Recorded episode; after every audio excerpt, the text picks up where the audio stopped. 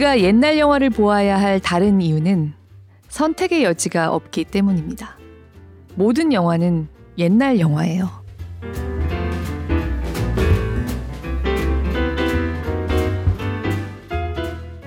안녕하세요. 골라듣는 뉴스룸에서 함께 책 읽는 시간 북적북적입니다. 저는 권애리 기자입니다. 며칠 전에 저희 저녁 뉴스 8시 뉴스를 할 때 그 생방송이 진행되고 있는 뉴스센터에 들어가 있었어요. 근데 마침 그때 3년 뭐 만에 대학가의 축제가 돌아왔다. 뭐 이런 아이템이 나가고 있었거든요. 근데 거기 현장 취재를 간 화면에서, 그 뉴스 화면에서 한 1초 정도 나오던 멜로디가 익숙하더라고요. 아, 저게 뭐였지? 아, 내가 좋아하는 노래다. 델리 스파이스다. 그러고 옆에 있던 AD한테 요새도 역시 축제할 때는 델리 스파이스 노래를 부르네 했더니 이 친구가 처음 들어봐요. 전혀 들어본 적이 없어요. 그러는 거예요. 델리 스파이스라는 밴드를 처음 들어본다고 하더라고요. 저는 좀 충격받았거든요. 이런 건 문화 충격이라기보다 뭐 세대의 충격이라고 해야 되나. 진짜? 델리 스파이스 처음 들어봐? 그러면서 약간 저도 모르게 막 약간 뭐랄까 변명 비슷하게 하게 되는 거예요. 아니 저기 있는 스무 살짜리들은 아는 거 아니야? 저기도 대학이잖아 지금. 그러면서 항변해 봤지만 뭔가 점점 제 목소리가 작아지는 걸 어쩔 수 없더라고요. 근데 이럴 때가 참 많죠.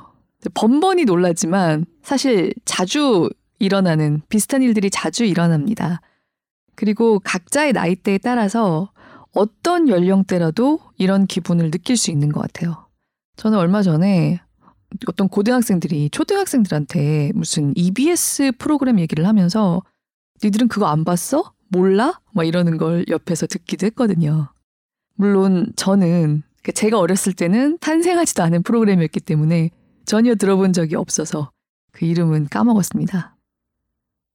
그러니까 이런 식으로 무언가가 옛날 것이 되어버리는 속도나 정도는 사실 우리가 눈치채지 못하는 새에 여러 가지 층위에서 진행됩니다.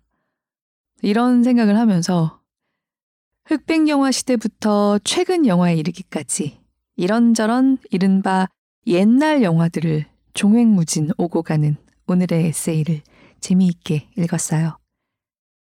구픽 출판사에서 내고 있는 이른바 콤팩트 에세이 시리즈 이 좋은 걸 이제 알았다니의 영화편입니다. 그런데 그냥 영화가 아니라 옛날 영화라고 콕 짚어서 얘기하고 있어요. 듀나님이 쓴 옛날 영화 이 좋은 걸 이제 알았다니 이달 4일 이제 출간된 지 갓 열흘 지난 뜨거운 신간입니다. 듀나님은 많은 분들이 좋아하시는 SF 작가이자 영화 평론가죠. 저도 학교 다닐 때 거의 매주 사보던 시내 21에서 듀나님의 에세이들을 재미있게 읽었던 기억이 있습니다. 근데 그러고 보니까 지금은 이런 게 굉장히 흔한데 듀나님이 처음 등장하셨을 때까지만 해도 본명이나 신분을 세상에 드러내지 않고 오로지 필명과 글만으로 세상과 소통하는 방식의 작가는 우리나라에서는 굉장히 신선한 존재였어요. 아, 이런 방식으로 글을 쓰는 사람이 될 수도 있구나. 그러니까 듀냐님을 보면서 생각했던 것 같습니다. 에세이를 전개하는 방식도 그때까지 흔히 알고 있던 평론가들의 글 쓰는 방식이랑 많이 달랐고요. 그 특유의 개성 있는 시각과 살짝 시니컬하면서 구어적인 표현들을 자연스럽게 녹여내는 문체가 좀 새롭다고 느꼈던 분이었는데요. 듀나님도 어느덧 20년 넘게 활동하면서 자기 분야를 확고히 다졌고요. 그 사이에 듀나님처럼 그저 필명만으로 활동하시는 분들이나 또 입말과 잘 구분되지 않는 문체가 이제는 더 자연스럽고 더 일반적인 대세처럼 느껴지게 된 걸 보면요. 새삼 또 옛날이란 무엇인가에 대해서 이것저것 생각들을 하게 돼요. 앞에서도 살짝 말씀드렸지만 이 책은 흑백 시대부터 비교적 최근 작들이라고 할 수 있는 영화들까지 영화 탄생 이후 지난 130년을 종횡무진 오갑니다. 처음 이름을 들어보는 영화들이 많이 나오는데 그 처음 들은 영화들을, 옛 영화들을 찾아보고 싶어져요. 먼저 이 중에 두어 편을 함께 읽어보겠습니다. 낭독을 허락한 구픽 출판사에 감사드립니다.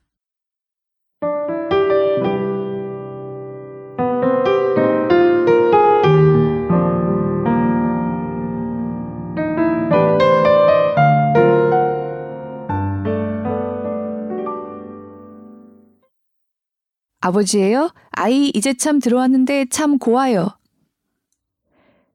제가 자주 내는 퀴즈입니다. 이 대사는 어느 영화에서 나왔을까요? 아버지예요? 아이 이제 참 들어왔는데 참 고와요. 한국어입니다.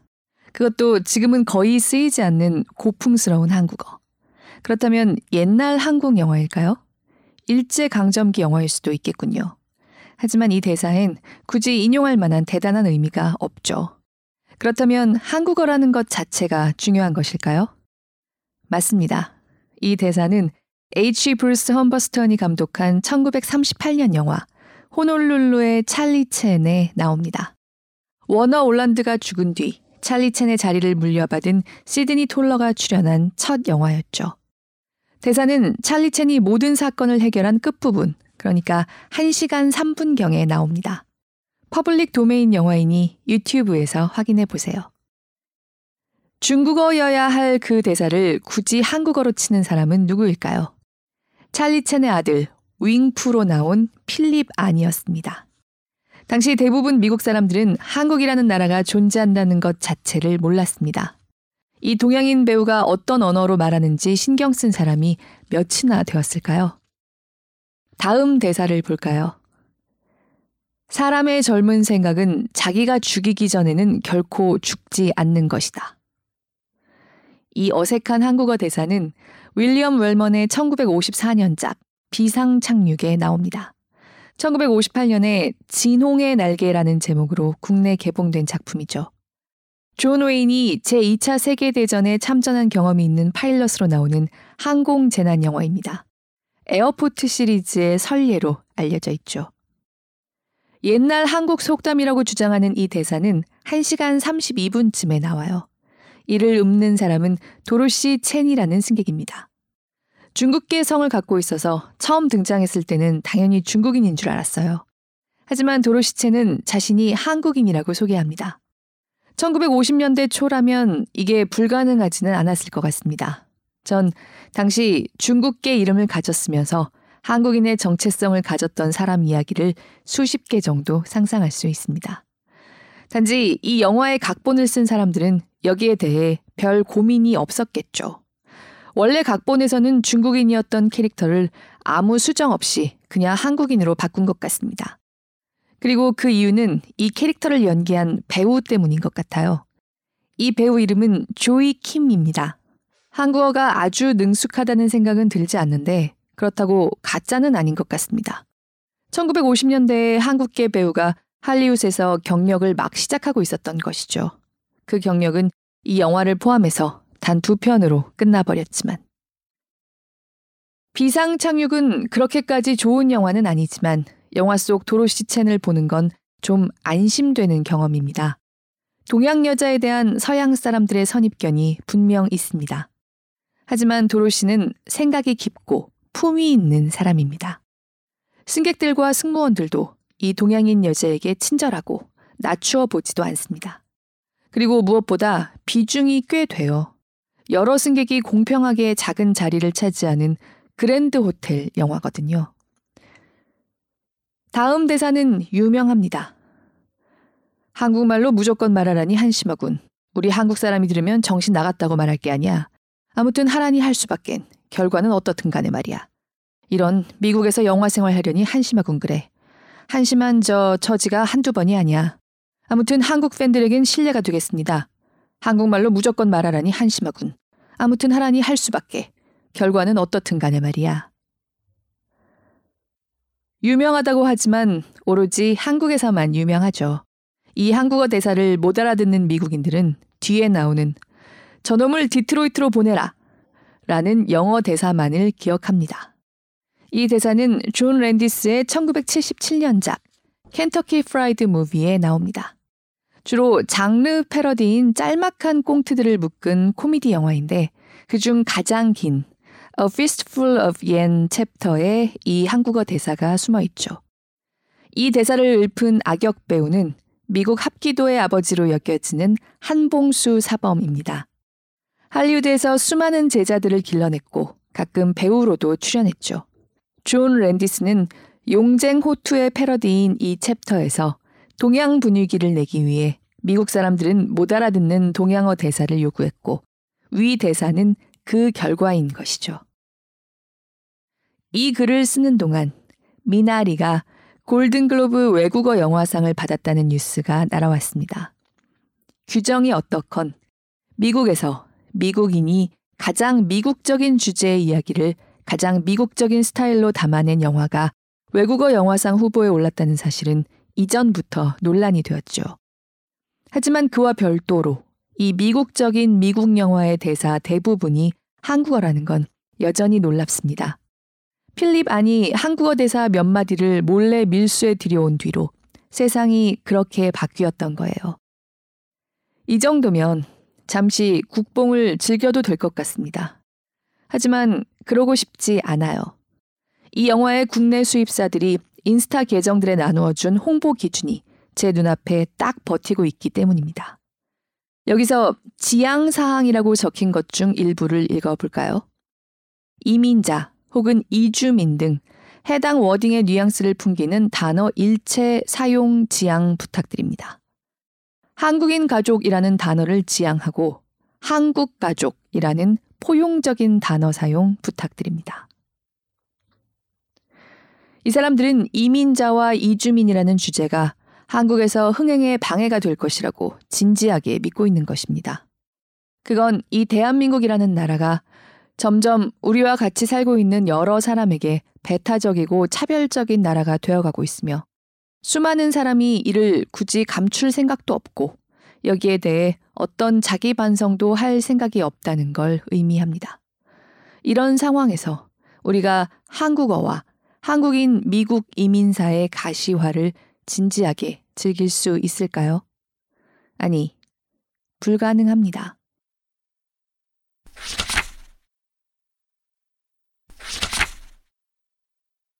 상하이의 딸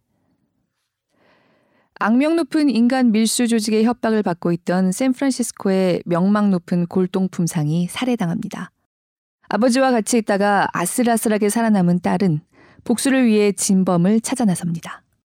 우리의 주인공을 돕는 사람은 전부터 이 사건을 수사하고 있던 연방 요원입니다. 두 사람이 그 과정 중 사랑에 빠지는 건 당연한 순서겠죠. 그렇게까지 엄청난 이야기는 아닙니다. 제2차 세계대전 전후로 공장 생산되듯 쏟아져 나온 수많은 저예산 B영화 중 하나예요. 액션도 있고, 추리도 있고, 로맨스도 있고, 뮤지컬 요소도 조금 있는데, 다 합치면 1시간이 좀 넘습니다. 평균적인 B영화 러닝 타임이지만, 솔직히 너무 짧죠. 그래서 연방 요원인 남자 주인공이 여자 주인공에게 청혼할 때는 좀 생뚱맞다는 생각도 들어요.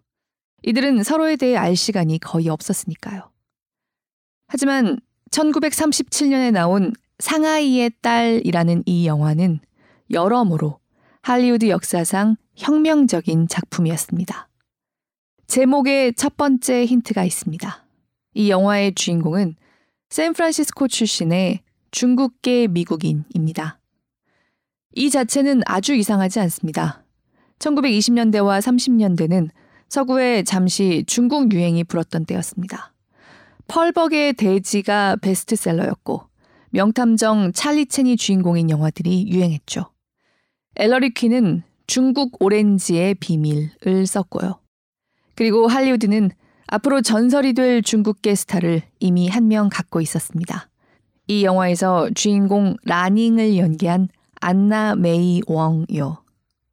눈치 빠른 독자라면 여기서 여분의 캐스팅 정보를 추리할 수 있습니다. 1937년 할리우드에서 나온 영화에서는 다른 인종의 사람들이 부부로 맺어지는 건 거의 불가능했습니다.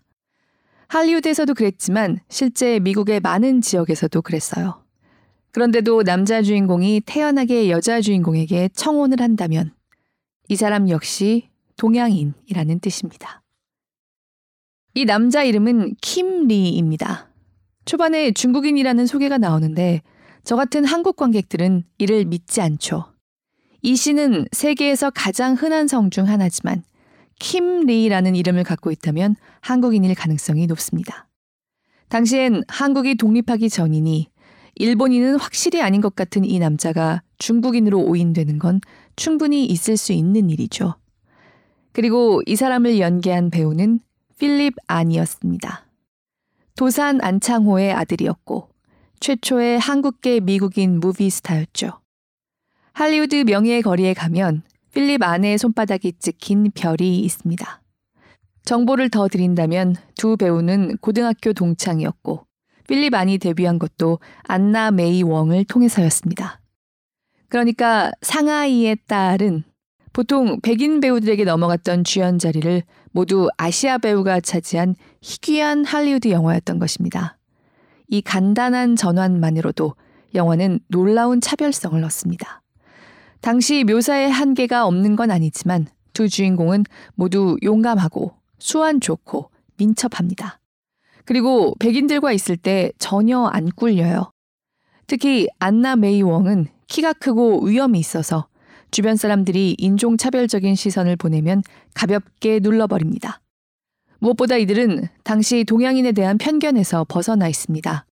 요부도 아니고 악당도 아닙니다. 그리고 영어가 유창합니다. 당연하죠. 두 사람 모두 미국인이니까요. 이 영화를 보면 두 사람은 동양인의 정체성만큼이나 미국인의 정체성도 분명합니다. 무엇보다 이 영화에는 yellow face, 그러니까 엉성하게 동양인으로 분장한 백인 배우가 안 나옵니다. 상하이의 딸을 보다 보면 평행 우주가 상상이 됩니다. 더 많은 동양인 배우들이 자기만의 영화들을 가진 다른 할리우드 역사요. 이 영화를 만든 사람들, 특히 안나 메이 웡은 그런 미래를 꿈꾸었을 것이 분명합니다. 하지만 태평양 전쟁이 터졌고 그 뒤로 냉전이 이어졌죠. 전쟁은 이들에게 꾸준히 작은 기회를 주었지만 1937년 이후 잠시 가능한 것처럼 보였던 그 대체 역사는 오지 않았습니다.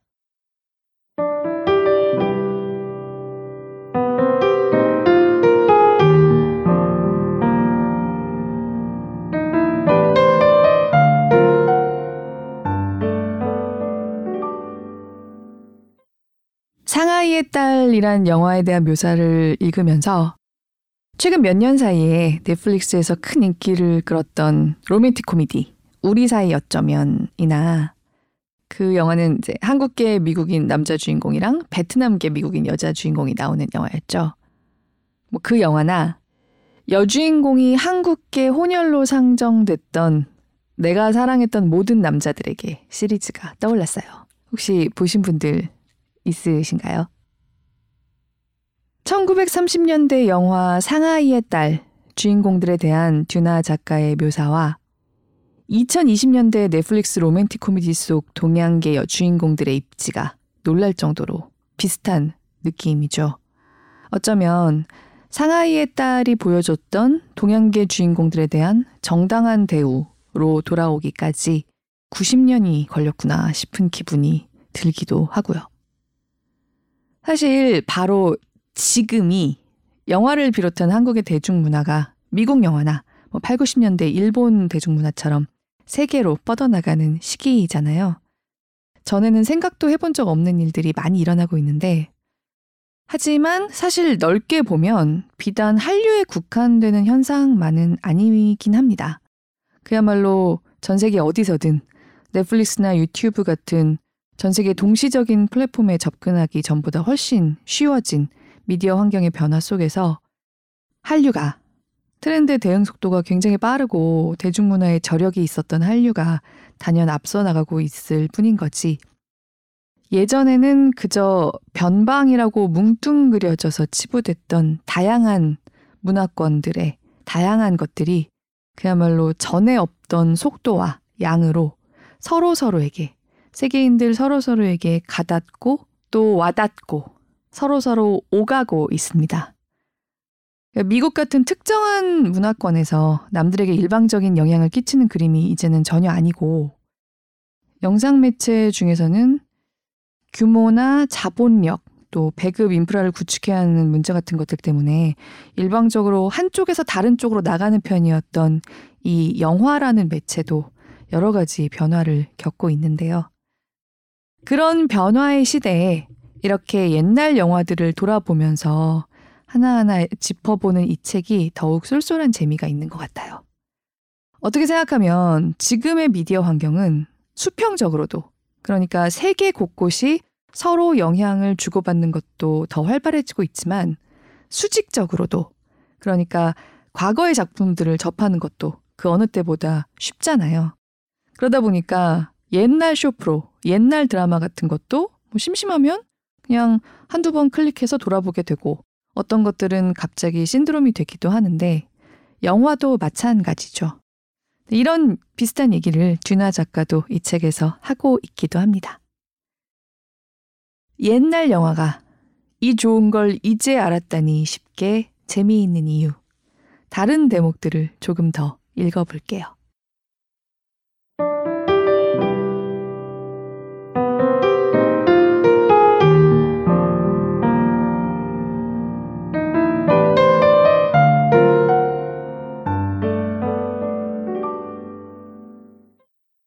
나쁜 남자들의 수명.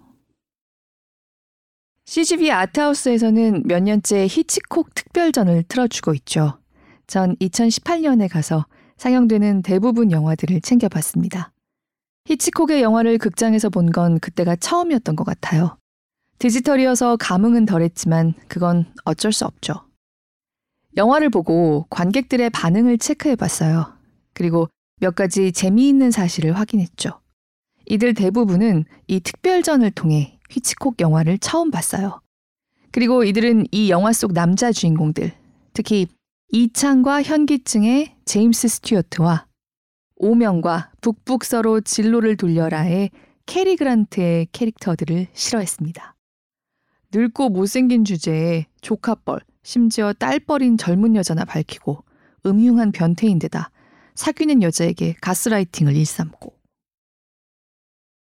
외모 이야기를 합시다. 전 제임스 스튜어트가 특별히 잘생겼다고 생각한 적 없습니다. 캐리 그랜트가 클래식 할리우드를 대표하는 미남이라는 생각을 하고 있긴 한데 이것도 어느 정도 습관입니다. 다른 사람들은 어떤지 모르겠는데 전 아름다운 외모 때문에 좋아하기 시작한 연예인이라도 오래 알면서 익숙해지면 이 사람 고유의 특성이 외모의 아름다움보다 더 눈에 잘 들어옵니다. 그 아름다움을 평가하기가 힘들어져요. 캐리 그란트는 저에게 그냥 캐리 그란트입니다. 그래서 온라인으로 알고 지내는 영미권의 몇몇 사람들에게 캐리 그란트를 늙고 못생긴 남자로 본 한국 관객들에 대해 이야기했습니다. 다들 신기해 하더군요. 하지만 이들은 모두 저와 비슷한 나이에다 고전 영화에 익숙한 사람들이었어요. 고전 영화에 관심이 없는 다른 연령대의 사람들은 또 생각이 다를지도 모르죠. 젊은 한국 사람들이 그랜트의 외모에 심드렁할 가능성은 미국보다 높습니다. 왜냐고요? 지난 몇십 년 동안 한국을 포함한 동아시아 국가에서는 미적 기준의 급작스러운 변화가 일어났습니다. 자국 연예인들을 더 많이 소비하기 시작했고 그들을 평가하는 기준도 바뀌었어요. 1990년대까지만 해도 한국에서 한국의 연예인을 소비하는 건 그렇게 쿨한 일이 아니었습니다. 하지만 지금은 어떤가요? 외모 기준은 또 어떻고요? 이 과정 중 상당히 많은 사람들이 한국 연예인에게 적용되는 기준을 할리우드의 유럽계 배우에게 적용합니다. 가장 자주 언급되는 기준은 피부가 잡티 없이 맑고 어려 보이고 턱이 날렵해야 한다는 것이죠. 20세기까지만 해도 한국 사람들이 그레이스 켈리의 미모에 지적질을 하는 일은 없었습니다. 지금 관객들도 켈리의 미모 자체를 부인하지는 않아요. 저랑 같이 이창을 본 관객들도 그러지는 않았습니다. 하지만 놀랄 만큼 많은 사람들이 켈리의 사각턱을 지적합니다. 전 이 기준이 그렇게까지 건강하다고 생각하지 않습니다. 한국 연예인들의 턱도 조금 더 다양해질 필요가 있죠. 하지만 보편을 주장하던 유럽계 사람들의 기준을 받아들이지 않는 한국 사람들이 생겨나기 시작했다는 건 재미있는 현상입니다. 그리고 그 기준을 따르는 사람들은 그랜트에게 감점을 줄 수도 있는 거죠. 캐릭터 이야기를 합시다. 이들 캐릭터들의 불쾌함은 어느 정도 의도적이었습니다. 히치콕은 자신의 남자 주인공을 도덕적으로 애매모호한 인물로 만들어 수상적인 행동과 선택을 하게 하는 걸 좋아했어요. 단지 관객들이 처음부터 이 캐릭터의 거부감을 느끼면 안 되니까 당시 사람들이 호감을 느끼고 있던 대스타들을 캐스팅해 무장 해제된 상태에서 감정이입하게 했죠. 일종의 트로이의 목마였던 거예요. 그런데 이게 2010년도의 한국에서는 먹히지 않았습니다. 이 관객들에겐 제임스 스튜어트나 캐리 그랜트가 낯선 얼굴이었으니까요. 게다가 세월이 흐르다 보니 옛날엔 별 문제가 없었던 태도나 행동이 슬슬 거슬리기 시작합니다. 일단 여자 배우와 남자 배우의 나이 차가 너무 심각하게 나잖아요.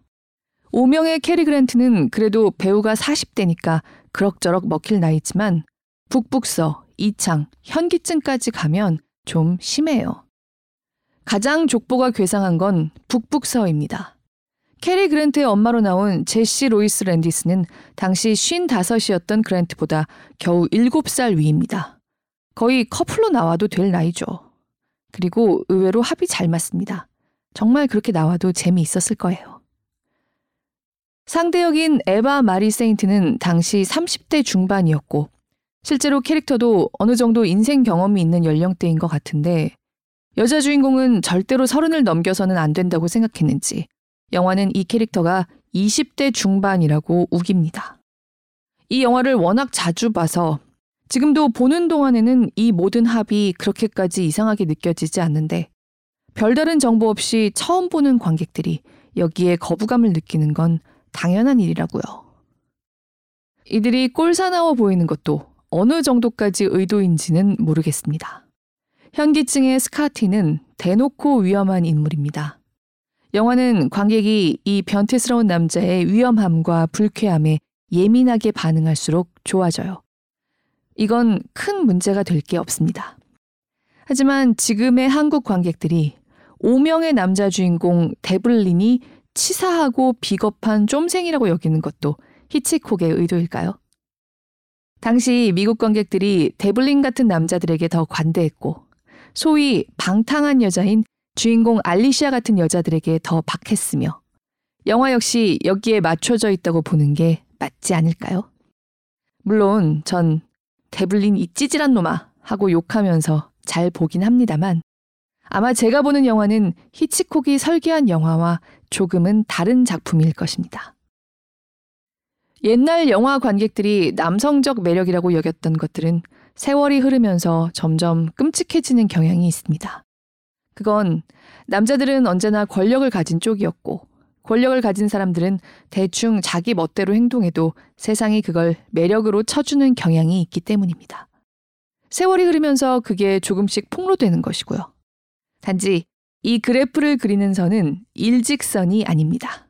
예를 들어 신사다움과 에티켓을 중시하는 시기의 남자들은 자신의 편견과 폭력성을 정제된 태도 안에 감추거나 지우는 경향이 있습니다.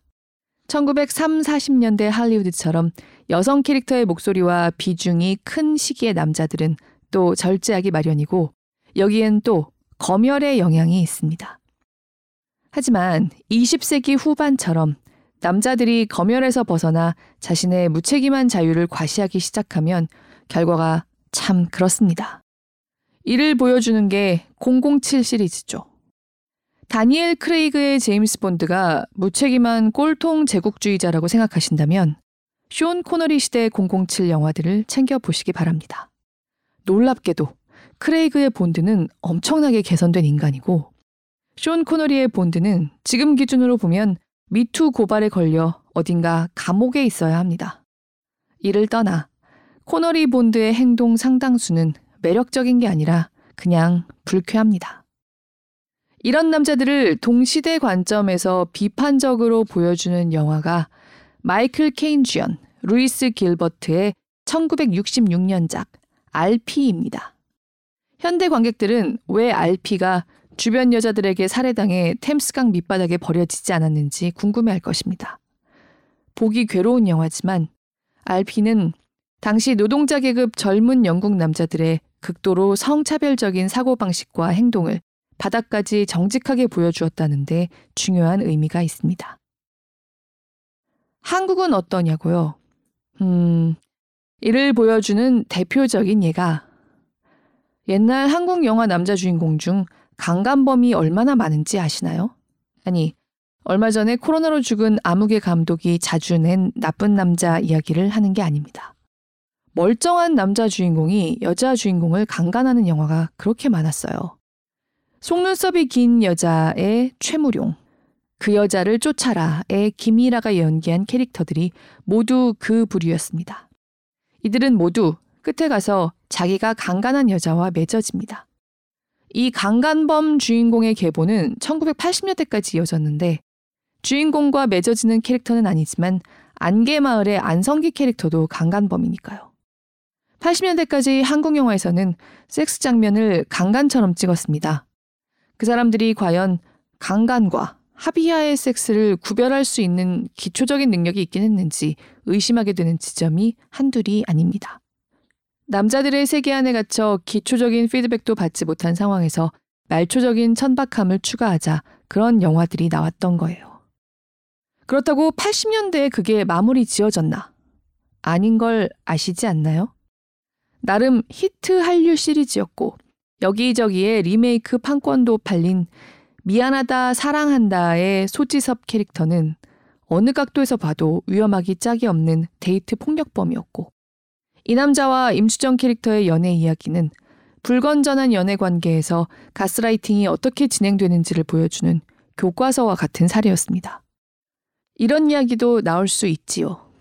하지만 문제는 이 드라마를 만든 사람들이 이를 남자 캐릭터의 매력이라고 이들의 이야기가 아름다운 연애 이야기라 믿어 의심치 않았다는 것입니다. 어떻게 그게 가능했는지 지금도 모르겠어요. 그렇게 옛날도 아닌데요. 지금은 어떤가요? 이전의 남자들이 나쁜 남자의 매력이라고 내세운 것들 중 상당수는 혐오스러운 행동으로 카테고리가 옮겨갔습니다. 보다 엄격한 자기 검열이 이루어지고 있고요. 지금의 나쁜 남자와 옛날의 나쁜 남자는 태도 자체가 달라요. 그래야 지금 문제가 발생하지 않기 때문이기도 하지만 일단 그런 검열을 해야 작품의 수명이 늘어날 수 있기 때문이죠. 적어도 허구의 매력적인 캐릭터를 만드는 과정에서 이 방향성은 한동안 유지될 것 같습니다. 하지만 허구는 결국 현실을 다루어야 하며 현실은 늘 일직선으로 상승하지 않기 마련입니다. 최근에 이를 보여주는 가장 두드러진 현상이 20대 한국 남자들의 극우화 경향이죠. 주류 언론은 어떻게든 이를 선회하려 하는데 같은 세대에서 오로지 남자들만 이런 경향을 보여주고 있다면 이는 통하지 않죠. 그냥 이들이 정상적인 민주국가를 흔드는 위험 요소라는 걸 인식하고 대책을 마련하는 게 답입니다. 하지만 이 나라 사람들은 그럴 생각이 없고 애꿎은 손모양이나 검열하려 하고 있죠. 그 결과가 어떨지는 불보듯 뻔하지 않나요? 이제 한국은 구석의 소국이 아닙니다. 뭔가 바보짓을 하면 그 뉴스가 몇 시간 안에 전 세계로 퍼져요. 그런데 손가락으로 난동을 부리는 이 바보들은 자기가 어떻게 보일지 모르면서 이를 전 세계를 향해 고함치며 홍보하고 있어요. 그 결과 지금 인터넷에서 손가락 이모지는 한국 남자들에 대한 욕으로 쓰고 있습니다. 그런데도 이들은 자기가 무슨 짓을 저지르고 있는지도 모르죠. 좁아터진 자기 동네 안에서 자기들끼리만 피드백을 주고받고 있으니까요. 얼마 전 신남성연대 대표가 CNN과 인터뷰했다고 SNS에서 우쭐거리는 걸 본 적 있는데 자기네들이 얼마나 천치처럼 보일지 인터뷰 내용이 뜨기 전까지 전혀 몰랐던 것 같습니다. 이게 제가 지금 사는 나라가 아니라면 1967년에 프로듀서스 관객들이 극중 연극인 히틀러의 봄을 보듯 그냥 배꼽 잡고 비웃다 잊어버릴 텐데요. 이런 시대를 살면서 깨끗하게 검열된 유니콘 남자 캐릭터들을 만드는 것이 세상에 어떤 도움이 될까요? 이건 그냥 세상엔 좋은 남자도 있고 나쁜 남자도 있다 정도로 얼버무릴 상황이 아닙니다. 어떤 성격과 개성의 남자를 그리는 동안에도 우리가 무시하지 않고 반영해야 하는 문화적, 사회적 환경이 있다면 이를 그대로 정직하게 그리는 게 지금 대한민국을 사는 서사 예술가들의 의무가 아닐까요? 이 정직함의 추구야말로 지금은 보이지도 않는 해답을 찾는 길일지도 모릅니다.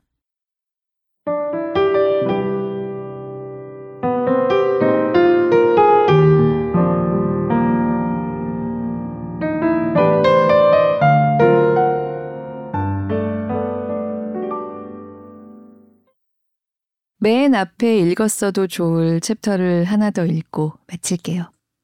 이 책에서도 앞부분에 실려 있는 에세이이긴 합니다. 낯선 제목의 영화들이 꽤 등장하는 이 책에서 그럼에도 불구하고 옛날 영화 이야기가 왜 여전히 유효하고 읽어볼 만한 이야기들인지 다시 한번 동감하게 되는 글이에요. 어, 지금까지 읽었던 에세이들에서도 그렇지만 결국 옛날 영화 이야기를 통해서 어쩌면 매몰돼서 보지 못할 뻔했던 바로 지금, 바로 우리를 좀 더 명징하게, 객관적으로 보게 될 수 있습니다. 재미와 함께요. 저는 오랜만에 히치콕 영화들을 다시 보고 싶어졌어요. 이렇게 얘기하려니까 너무 노인 같은 말투가 아닌가 싶긴 한데, 저 어렸을 때만 해도 이른바 거장님들의 영화에 뭐가 마음에 안 든다고 하면 좀 근엄한 시네필들이 감히 거장님의 영화에 입을 댄다고 아주 비난하는 분위기가 있었거든요. 이른바 권위로 내려누르는 게 당연한 것처럼 여겨지는 분위기가 분명히 있었습니다. 이제는 그런 분위기가 그래도 좀 덜하다고 생각하고 싶은데 꼭 그렇지만은 않다는 마음이 들기도 하고 그렇습니다. 아무튼 그런데 기죽거나 매몰되지 말고 자유롭게 옛날 영화를 나의 눈으로 보라고 은근히 함께 권해주는 이 책이 즐겁습니다. 2022년의 봄이 절정이죠. 거리두기도 거의 대부분 해제된다고 하고, 봄다운 봄을 이제 정말 모든 면에서 맞을 수 있을까 그야말로 기대가 대기 중에 부풀어 오르고 있는데요. 이 소중한 주말에도 북적북적과 함께 해주시면 참 기쁠 것 같아요. 들어주시는 모든 분들 늘 깊이 감사드립니다.